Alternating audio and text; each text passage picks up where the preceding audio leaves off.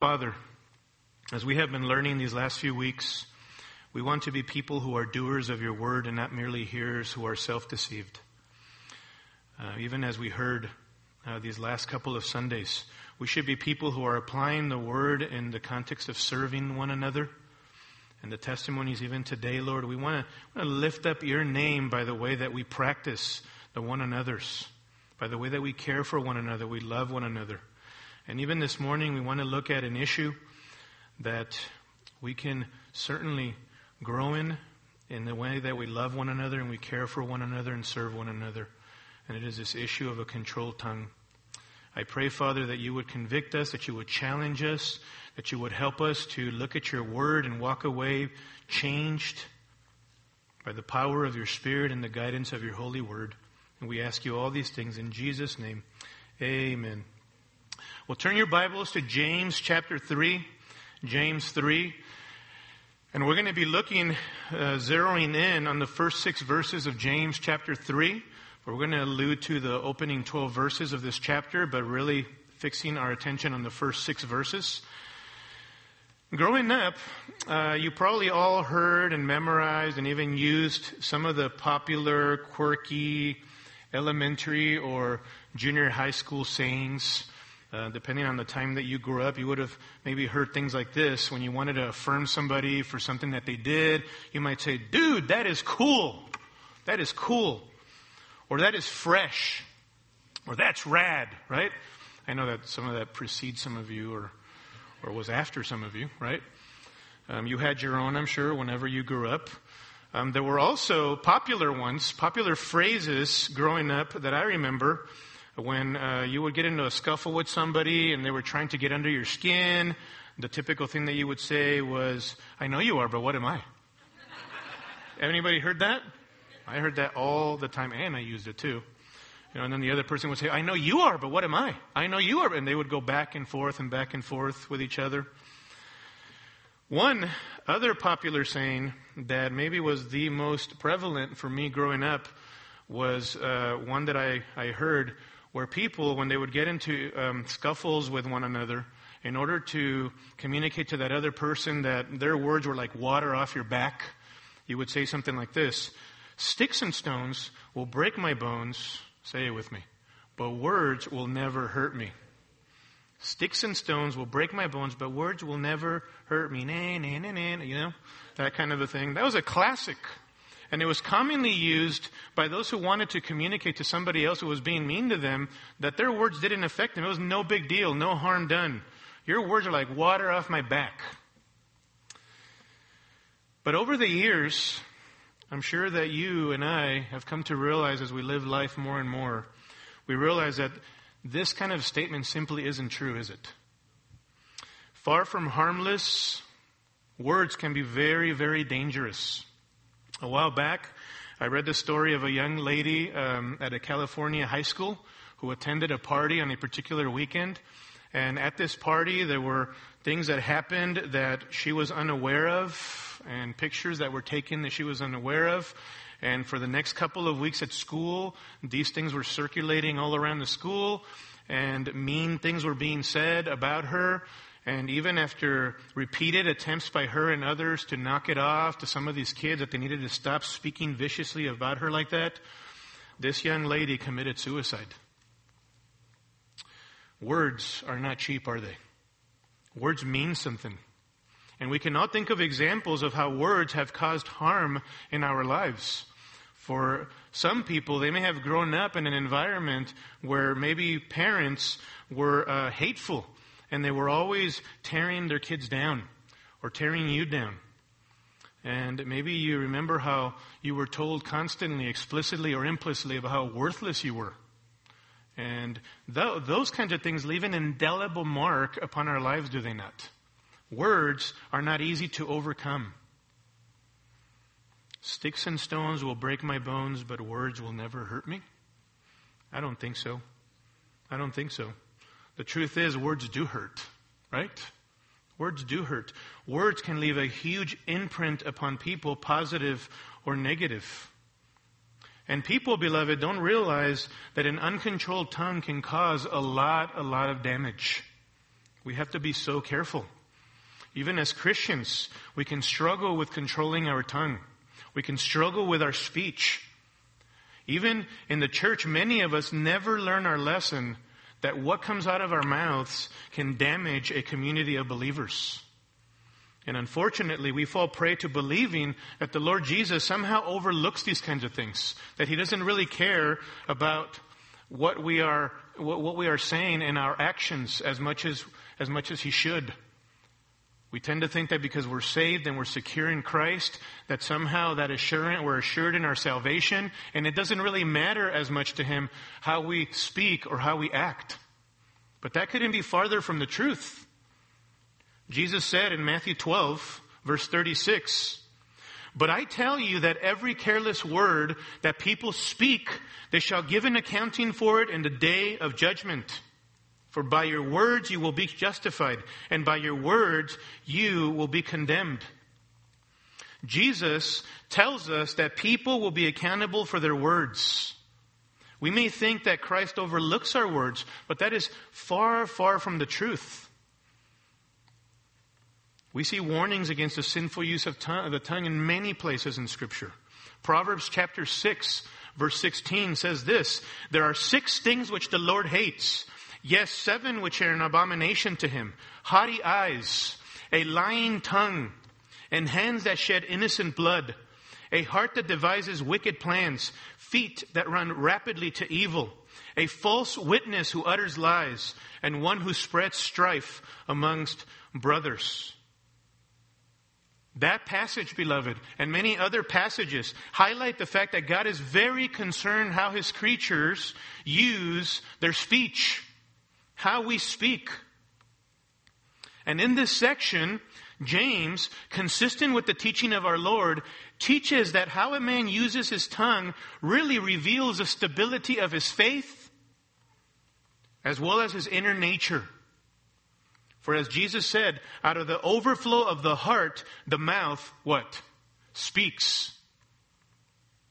While the power of speech is one of the greatest gifts given to mankind, believers must be on guard that their words are used for good and not for evil. And so in this passage, beloved, James 3, 1 through 12, and specifically as we focus on the opening six verses, we are admonished to practice self-control with regards to our speech, what comes out of our mouths. And there are a couple of reasons here for practicing self-control in the use of our tongues that I want to highlight.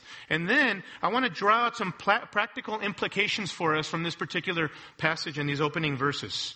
First of all, we must practice self-control because how you use your words is a matter of utmost urgency. Practice self-control because how you use your words is a matter of utmost urgency. And it is urgent first and foremost, these are subpoints, because you will be held accountable for your words. You will be held accountable for your words. James, first of all, directs this warning specifically to those who are and who aspire to be teachers in verse 1. Notice what he says here. In verse 1, let not many of you become teachers, my brethren, knowing that as such we shall incur a stricter judgment. So while the office of a teacher is a great honor and a privilege, James warns against our tendency to run to this responsibility without counting the cost. While there are many who will assume the office of teacher in a church, James says not many should. Not many should. There were many who were trained and recognized as teachers. But the exhortation is not limited only to those who were trained, but also to any desiring a teaching ministry in the church. But notice the weight of the warning is given next. They are not to be hasty to be teachers, knowing that as such we will incur a stricter judgment. Notice that something is coming in the future. Now remember, James is writing to brethren here who teach or aspire to teach brethren, believers. And it is true that believers will, be not, will not be judged salvifically, if you want to put it that way. That we will get to the end and face God, and then we'll be, it'll be determined whether we were saved or not. We can experience assurance in our salvation in the present. Amen? We are secure in Christ. There is nothing that we have done to be accepted before God. We needed an alien righteousness outside of ourselves. The righteousness of Christ. His life, His death, and His resurrection, His ascension, imputed to our account. One day we will be raised with Him. Amen? We are secure in that. We cannot lose that. Once saved, always saved. In fact, Romans 8 1 says this There is now no condemnation for those who are in Christ Jesus. If you are in intimate, love bond relationship with Christ and you're trusting in Him and Him alone, not your works for your salvation, there is no condemnation for you at all.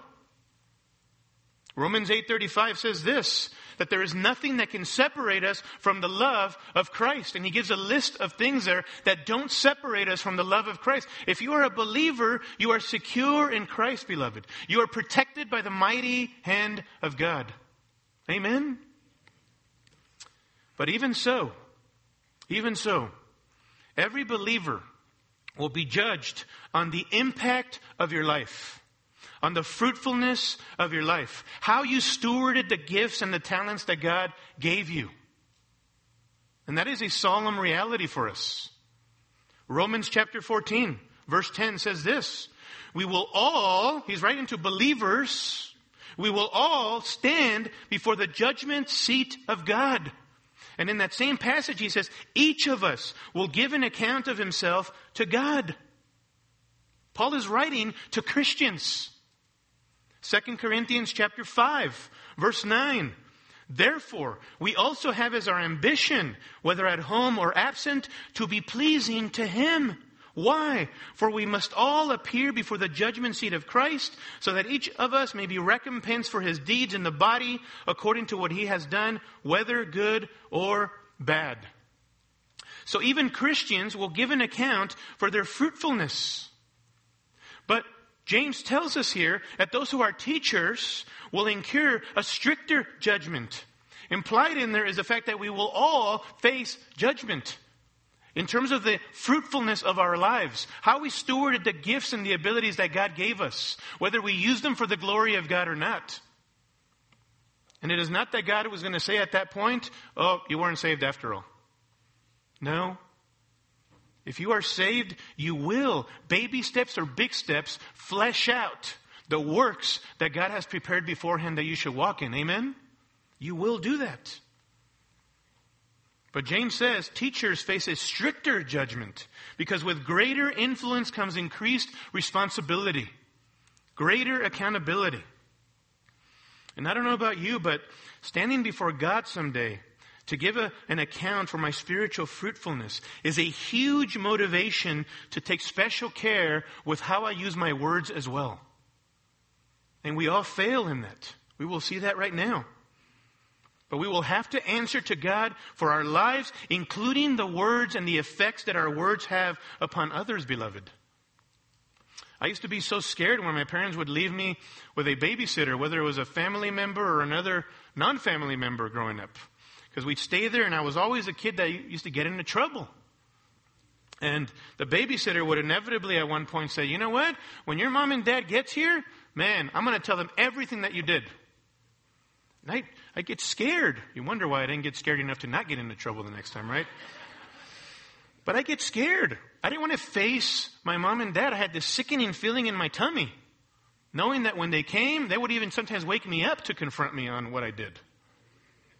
So I tried to go to bed at 8 p.m., but that wouldn't work. How infinitely more disturbing, beloved, and more solemn and serious that one day we will face our Heavenly Father and we will have to answer for our lives, including our words. How solemn is that? And James wants us to know that this is why it is of utmost importance that we practice self control. Because we will be accountable for our words. I don't know what that looks like. I can't quantify it or qualify it for you. But I know that we will be accountable. But also because controlling your tongue is evidence of your spiritual maturity. Controlling your tongue is evidence of your spiritual maturity. James wants them to pay attention to this issue because it reveals where they are at spiritually. And I want you to see this in the middle of verse 2. If anyone does not stumble in what he says, he is a perfect man, able to bridle the whole body as well. This word perfect here can, can mean either literal perfection or maturity. I think the context indicates for us what the preferred meaning is. James has just said, matter of factly, that we all stumble in many ways. Meaning that no one is perfect, no one can achieve perfection. So I don't think that James is referring here to sinlessness, but to spiritual maturity. To spiritual maturity. And what James is saying is the person who is able to control his tongue, his or her speech, is the person who can be said to be spiritually mature, whose faith is stable, how well, beloved, you and I control our tongues indicates in an important way how spiritually mature we really are. It is interesting that when you're sick and you visit the doctor, one of the first things that the nurse wants you to do is, is open your mouth. Ah, open up. I want to see your tongue. I want to see your throat. Why do they want to do that? Because that's the way that they can get a gauge, one way, for what is wrong or how sick you really are. It is an indicator of your health. In the same way, in the spiritual realm, your tongue, your speech, your words are the barometer of your heart. A test of your spiritual maturity. Jesus said in Matthew 12, the mouth speaks out of that which fills the heart. The heart is the true you, the real you, no matter what we see on the outside. So you want a good gauge, beloved, for how wise and mature you are in the faith. A good gauge. What consistently comes out of your mouth? How is your speech? Because James says if you're able to control the tongue, then you're able to bridle the whole body as well. Why? Because your words are indicative of your heart. So if you can control your words and you're dealing with your heart, then the rest of your body will follow in obedience. Your words and your actions are indicative of what's coming and flowing forth from your heart. Scary thought, huh? Scary thought. But this is where the battle lies. The tongue is so slippery, isn't it? Literally and in practice. It is difficult to control and keep in check. This is why verse 7, look there, says this, For every species of beasts and birds, of reptiles and creatures of the sea is tamed and has been tamed by the human race, but no one can tame the tongue. It is a restless evil and full of deadly poison. It is hard to control. It is hard to keep in check. Even great elephants and great whales can be trained and tamed and kept in check and taught. Even ferocious animals like lions and tigers can be tamed and trained and taught. Even slithering snakes can be trained and taught. But, James says, no one can tame the tongue. It is a restless evil and full of deadly poison. So practicing self-control, beloved, is an urgent matter for the believer. Because you and I will be held accountable for our words. And how we use our words reveals our spiritual maturity as well. And the stability of our faith. But I want you to notice also that we practice self-control because our words can have great influence for the good or the bad. Our words can have great influence for the good or the bad. And James is a master illustrator. Best illustrator. Because he's the half brother of Jesus who was the master illustrator, right? And he uses here to highlight the influence our, words can have. He uses three illustrations in verses 3 through 6. The first two illustrations in verses 3 through first part of part, uh, verse 5 are really neutral to simply show the impact that our words can have. But the third illustration, fire, in the latter part of verse 5, highlights the negative, destructive influence that the tongue can have. How influential is the tongue? James says it is like the horse and the bit. Notice verse 3. Now, if we put the bits into the horses' mouths so that they will obey us, we direct their entire body as well. Think about a horse. Think about the power of these animals. In movies, they are a symbol of bravery, of speed, of power. So agile. Seems like they can do anything. Think of a great Shire stallion, six to seven feet high mighty to carry tons of material and the heaviest riders and still travel at rapid speeds. Powerful animals are these horses.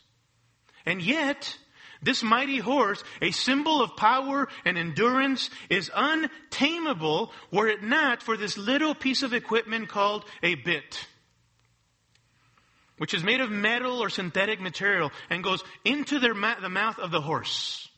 It is the only way that the rider can really control this horse. Relative to the size of the horse, this thing is so small. Small piece of equipment.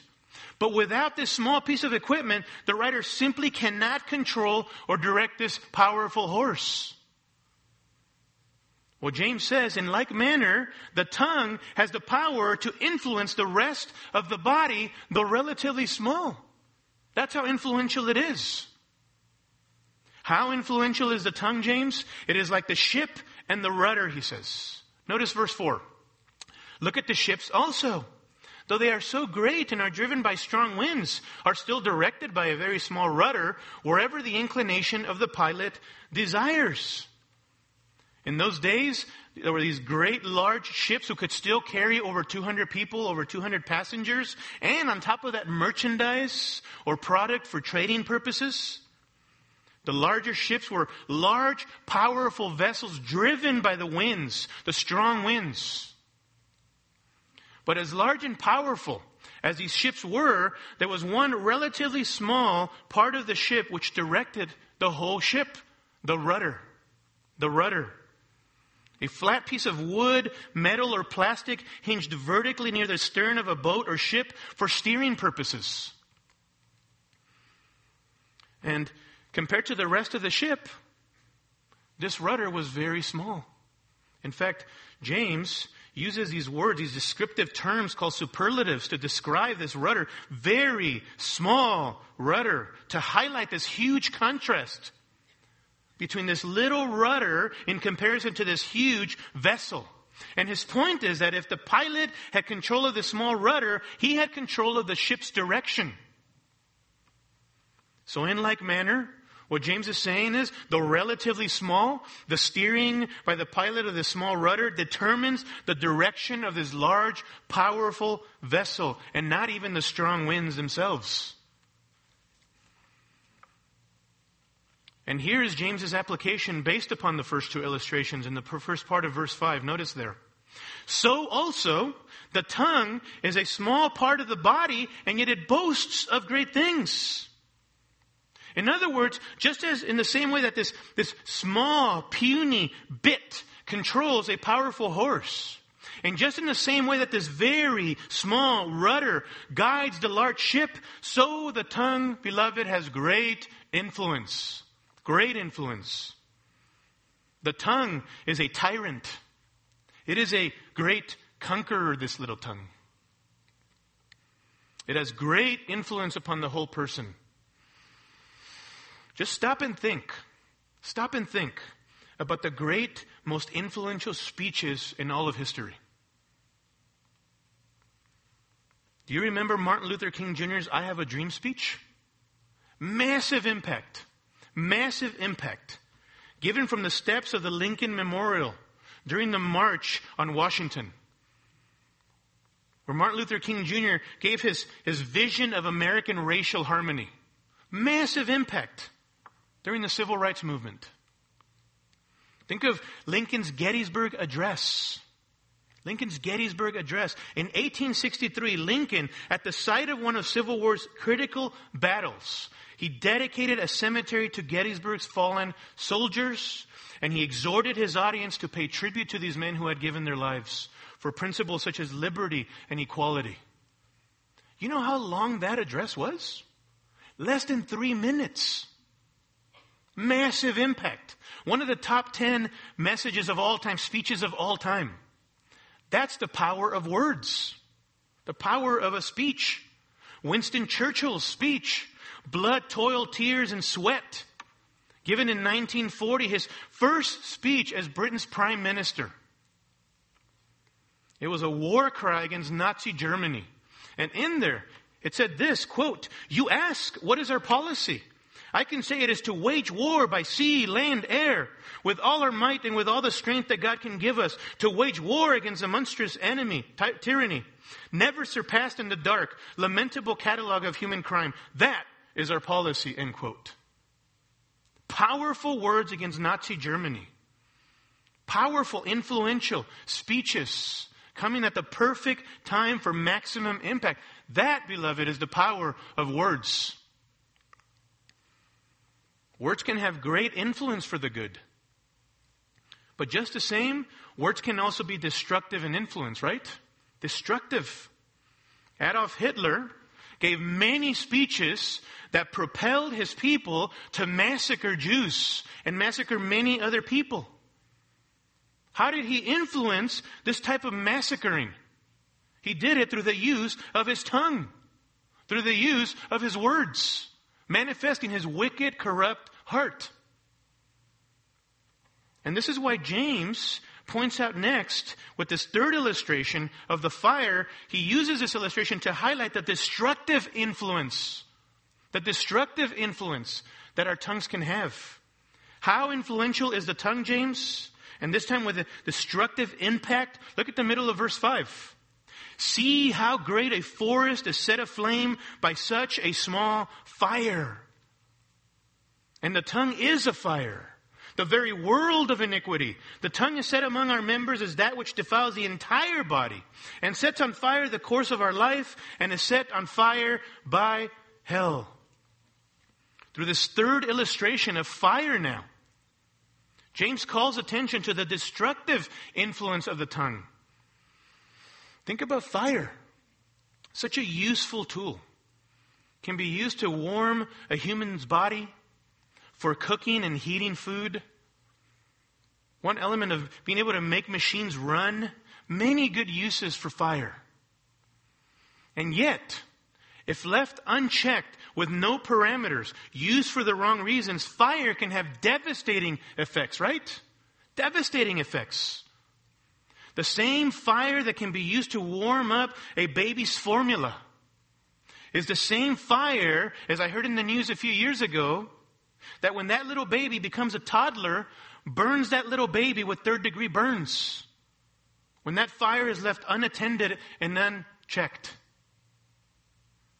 Fire can have devastating effects if used for the wrong reasons. Read a few years ago of a devastating Southern California fire. Ruined many people's lives from a human perspective, damaged many homes, stole the livelihood of many people. And would you believe the cause? Some kid who decided just for fun to light a match and see what it would do, causing massive destruction.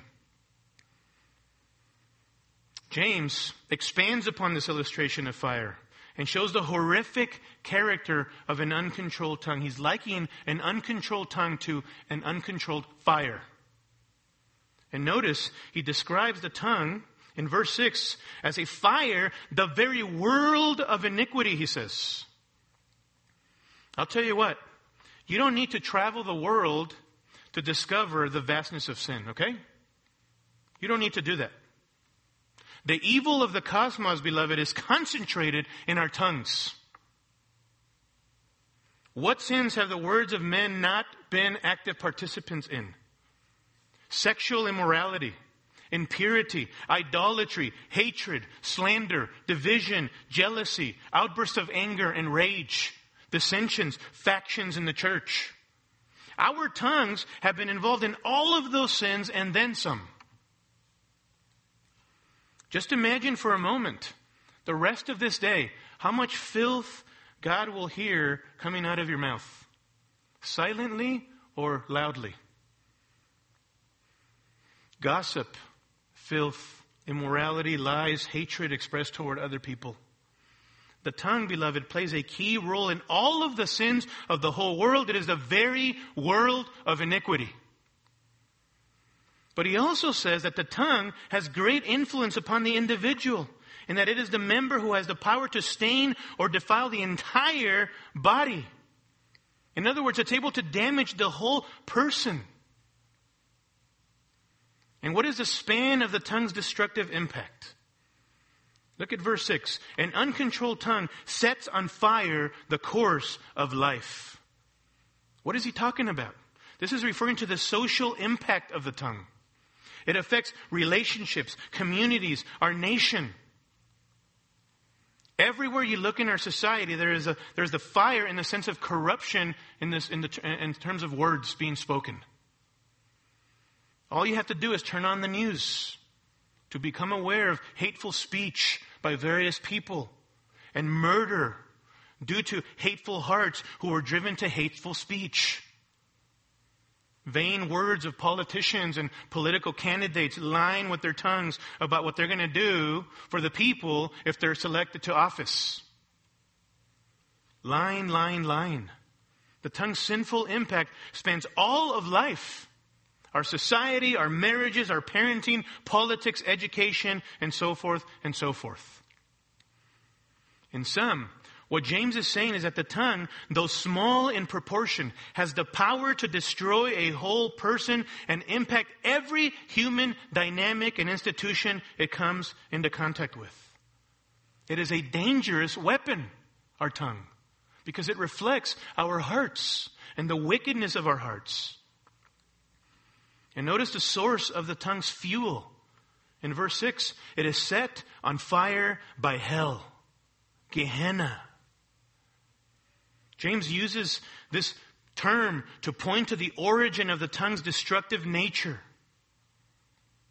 All too often, an uncontrolled tongue is a powerful tool, beloved, of Satan to bring misery and pain to the believer's life. It's not that we are not at fault for the things that come out of our mouth, and Satan is to be held responsible. It's that Satan uses our words coming from corrupt and sinful hearts to cause much pain and destruction and damage, and we've all seen it. I mean, wasn't it in, Genesis chapter 3 that Satan's words and his twisting of God's precious words were what plunged humanity into destructive sin? Think about that. Satan is a liar and the father of lies. And God's people must not be imitators of Satan, beloved, but truth tellers, because we have been redeemed and washed by the blood of the Lamb. This is why the, the gospel of Christ is so mighty. Because it is only Christ's work on the cross that is able to turn Satan's destructive words and subsequent sin around. Jesus in the gospel is able to forgive us of our sins, give us a new transformed heart. So that love and holiness and purity and edifying words can flow from our hearts, beloved, as we fill our minds and we renew our minds by means of His Word. That is the power of the gospel. It is able to solve the volcano of the human wicked heart. It is able to do that. And as God's redeemed people, we must be characterized by speaking the truth in love, beloved, so that others may be edified, built up, rather than torn down. That's why Paul says in Ephesians 4, speak truth each one of you with his neighbor, for we are members of one another. He's speaking to the church, to those who are in Christ. We are a family. We are one living organism. And we are to be speaking the truth in love to one another, building one another up, edifying one another. That is what is to characterize the Christian community. Not slander or destructive speech. The Proverbs have so much to say about destructive words. Proverbs 16:27 A worthless man digs up evil, while his words are like scorching fire. A perverse man spreads strife, and a slanderer separates intimate friends. Proverbs 26, 21, like charcoal to hot embers and wood to fire, so is a contentious man to kindle strife. See, we who are the gospel redeemed people ought not to be characterized by destructive speech, by division, by dissension. We who are the redeemed are empowered to be able to change in this area, beloved in the power of the Spirit of God, by the guidance of His holy word, to serve one another through love in the way in which we speak to and about one another. We're able to do that. How beautiful that is. So we must practice self control because it is a matter of utmost urgency, beloved. We will be held accountable for our words. It reveals something about our spiritual maturity. And we must be careful to practice self control because of the influence, the powerful impact that our words can have for the good or for evil. And I want to draw out some practical implications from this passage for us that hopefully will be helpful for us. First of all, remember that this is first and foremost a spiritual war. Your pursuit of practicing self control is a spiritual war. It is a spiritual endeavor. The issue is not just to simply try harder, fix yourself, stop it. It is a spiritual endeavor, beloved. Self control in any area, including the use of your words, is first of all a fruit of the Spirit, right? Galatians chapter 6 or chapter 5. It is a fruit of the Spirit. The ability to show restraint requires that we be utterly dependent upon the Spirit of God and His Word. You must use God's resources. What resources are those? His Word. Meditating, reflecting upon His Word, soaking yourself and saturating yourself in God and His Word, renewing your mind. And then prayer, pleading with God and pouring out your heart to God. Oh God, deliver me from destructive speech. Deliver me from corrupt speech that tears my brethren down. The means by which God, by His Spirit, effects change in the human heart, beloved, is the Word of God and prayer. So rather than speaking destructive words, focus on the living Word of God. Amen? The living Word of God. And soak in God's Word for spiritual renewal and change from within. I'm not talking about behavior modification. That's my second point. Recognize that you need to declare war on your destructive speech. Recognize that you need to declare war on destructive speech. It is not just, I'll let go and let God then, if it's a spirit led thing. No. This battle requires your active participation. And you must recognize that it is going to be an all out war to guard your words, to guard your mouth and what comes out of your mouth. You know why we must be fierce in this battle? Because of the fact that the tongue is untamed and uncontrolled. It's difficult. Look at verse 7. For every species of beasts and birds, of reptiles and creatures of the sea is tamed and has been tamed by the human race, but no one can tame the tongue. It is a restless evil and full of deadly poison, he says. No one can tame the tongue. That is why we must war against it. Because of the difficulty of it. Because a person who is being led by the Spirit of God and being guided by God's holy word can have victory in this area. Amen? But it's not going to be easy. That's what James is highlighting here. No one can tame the tongue in your own effort. Not only that, but notice because of the inconsistency of the tongue, it is hard. We must war against this. Verse 9, with it we bless our Lord and Father, and with it we curse men who have been made in the likeness of God. From the same mouth come both blessing and cursing. My brethren, these things ought not to be this way, says James. How could it be? How could it be that you worship God, your Lord and Father, and yet at the same time, with the same tongue, you curse men who are made in the likeness of the one that you worship? How could it be?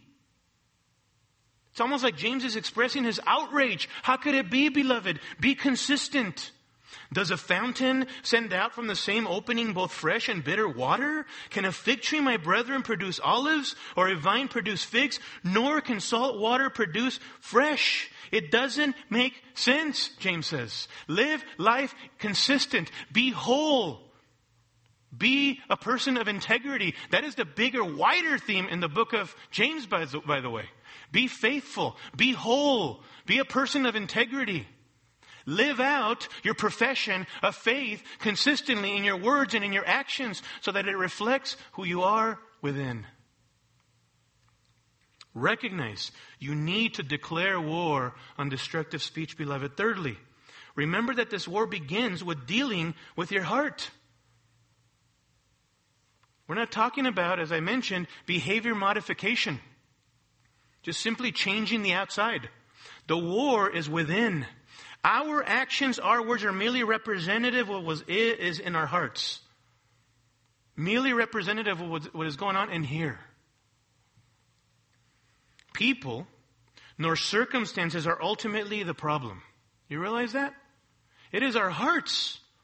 And people and circumstances merely become the trigger, the occasion for our hearts to express themselves through sinful actions and words.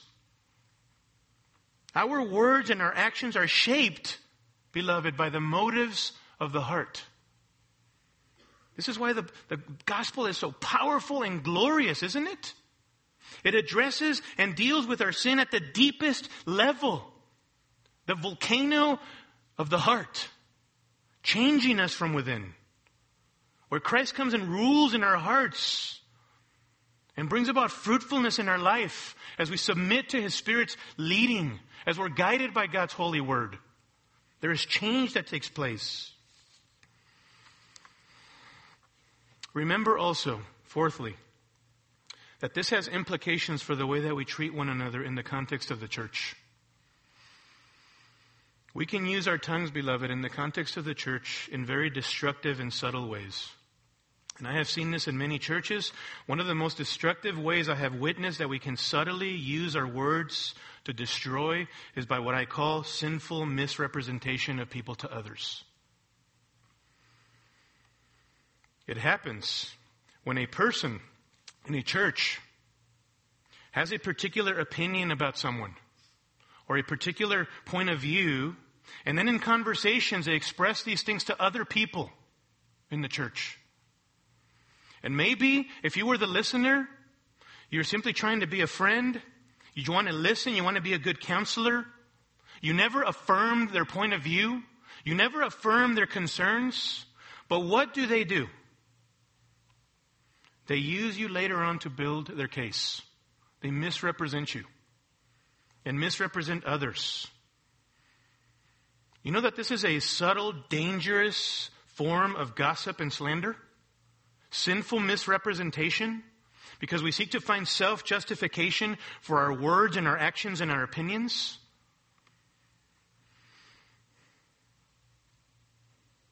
See, people like this are subtle manipulators.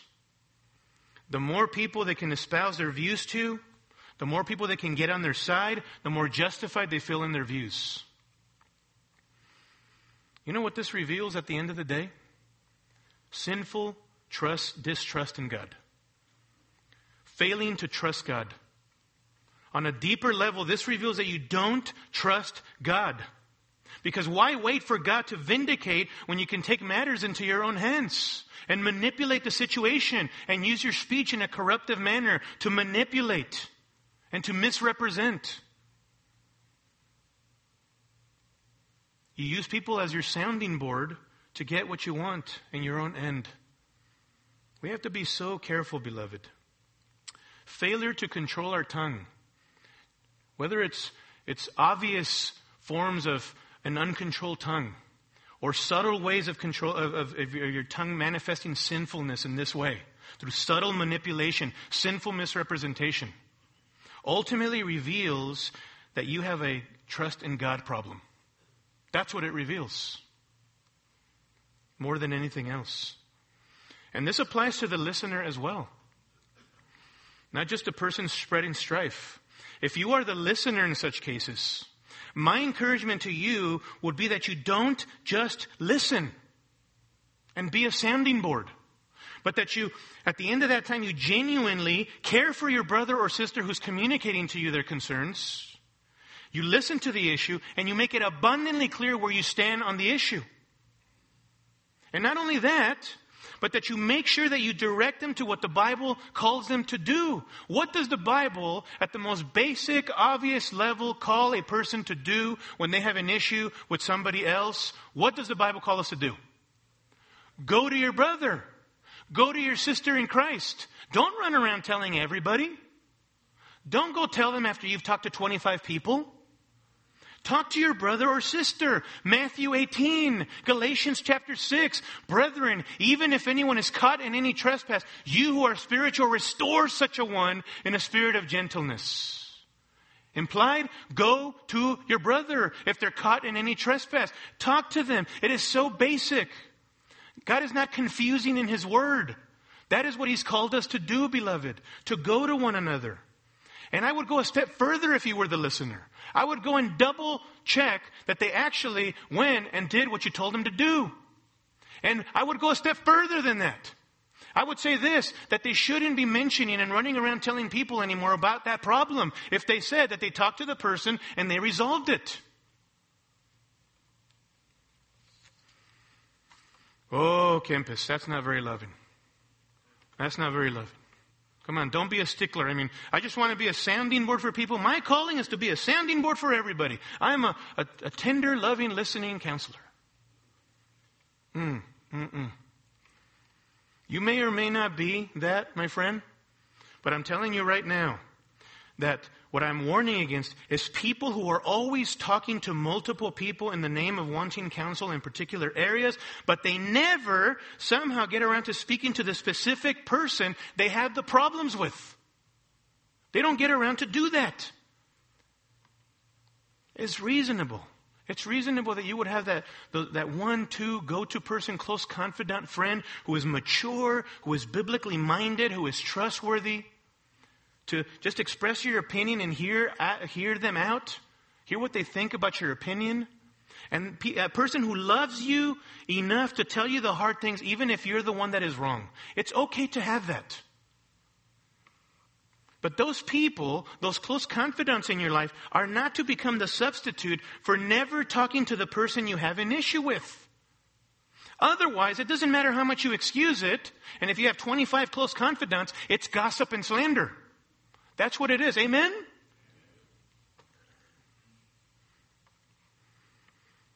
You want to talk about destructive impact? It's when people don't go to one another, beloved.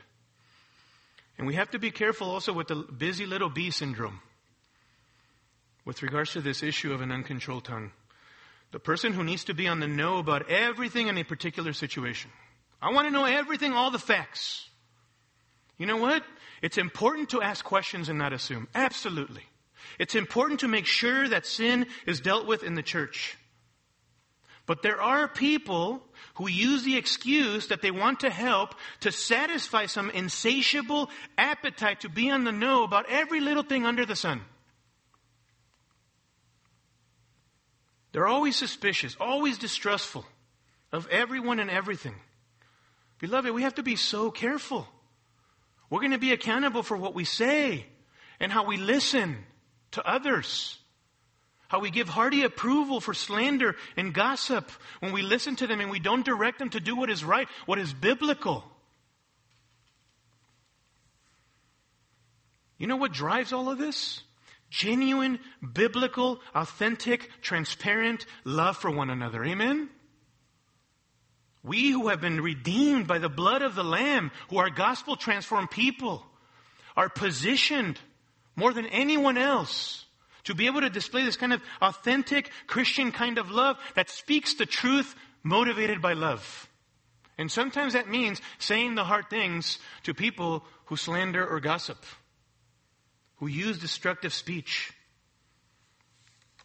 John MacArthur has said, true love, true, genuine, authentic love is most concerned with the purity of its object. If you care about your brother and sister, don't be motivated by fear and not say anything if they're characterized by an uncontrolled tongue. Speak up, brother and sister. Speak up because you love. You want what's best for them, right? You want them to grow and be conformed into the image of Christ? Call them in a loving, gentle manner to do what is right. See, you cannot say you love and care for someone and yet go around and destroy them with your words. You can't. Beloved, there is so much hope in the gospel, is there not? To help us have victory in this area. We have been given a new heart. Our heart of stone has been replaced with a heart of flesh. And though we struggle with our hearts and the expression of our hearts through actions and words, Christ can make us whole in this area. Can He not? He's more than able to do that. And I'm so comforted by the fact that there is only one perfect God man and I can imitate him. And he can empower me by his Spirit to be able to have victory in this area. But it begins, beloved, by acknowledging where you're at in this area and confessing your sin to the Lord. Agreeing with him about your sin. Call it what it is. It is not just getting somebody else's take, generally. It is sin to run around and talk to multiple people without ever talking to your brother or sister with whom you have an issue with. It's sin. Call it what it is and confess that to the Lord. Say, Lord, and say, Lord, forgive me. I know that your answer will always be yes in Christ because of what he has done in his death and resurrection. And ask the Lord, plead with God. Lord, help me to grow in this area. Help me to be more concerned, driven by biblical, authentic, Christ-like kind of love for my brother or sister so that I don't tear them down with my words, but edify them with my speech. Jesus is the ultimate example of this, is he not? The ultimate example. Only the Son of God perfectly did this in the midst of his suffering. The apostle Peter commenting on Jesus' language says this in 1 Peter chapter 2, verse 22. He, Jesus, committed no sin and no deceit was found in his mouth. When they hurled their insults at him, he did not retaliate. When he suffered, he made no threats. He didn't retaliate. No threats in the midst of the worst kind of injustice. Here is someone in the person of the Lord Jesus Christ, the perfect God man, the Lamb of God who takes away the sin of the world, who is your high priest, and you can come before him, beloved, and ask him for deliverance from the destructive sin of the, an uncontrolled tongue. He can do it, can he not? Amen? Amen. Let's pray together. Father, I pray that, Lord, we would be loving doers of your word. These are hard things and hard messages from James, Lord. But they are messages which call us to put our faith into practice in sins that many times become respectable sins that we tend to ignore. Father, I pray for authenticity within us. I pray for transformed hearts. I pray for men and women in this room to declare war on the sin of an uncontrolled tongue. And I pray for those in here who may not have a relationship with you, Lord, that they may recognize that Christianity is about Christ and a relationship with Christ, by which this exalted Christ can give them power over their sin and no longer be slaves to their sin, and they can find forgiveness for their sins in Christ. I pray that there would be those this morning who would give their lives to you, Lord, that they would repent of their sins, that they would turn from their wickedness, from self worship, from self idolatry, and that they would worship their Creator who created them for His glory. And that can happen in and through the person of the Lord Jesus Christ and his redemptive work. We ask you all these things in Jesus' name. Amen.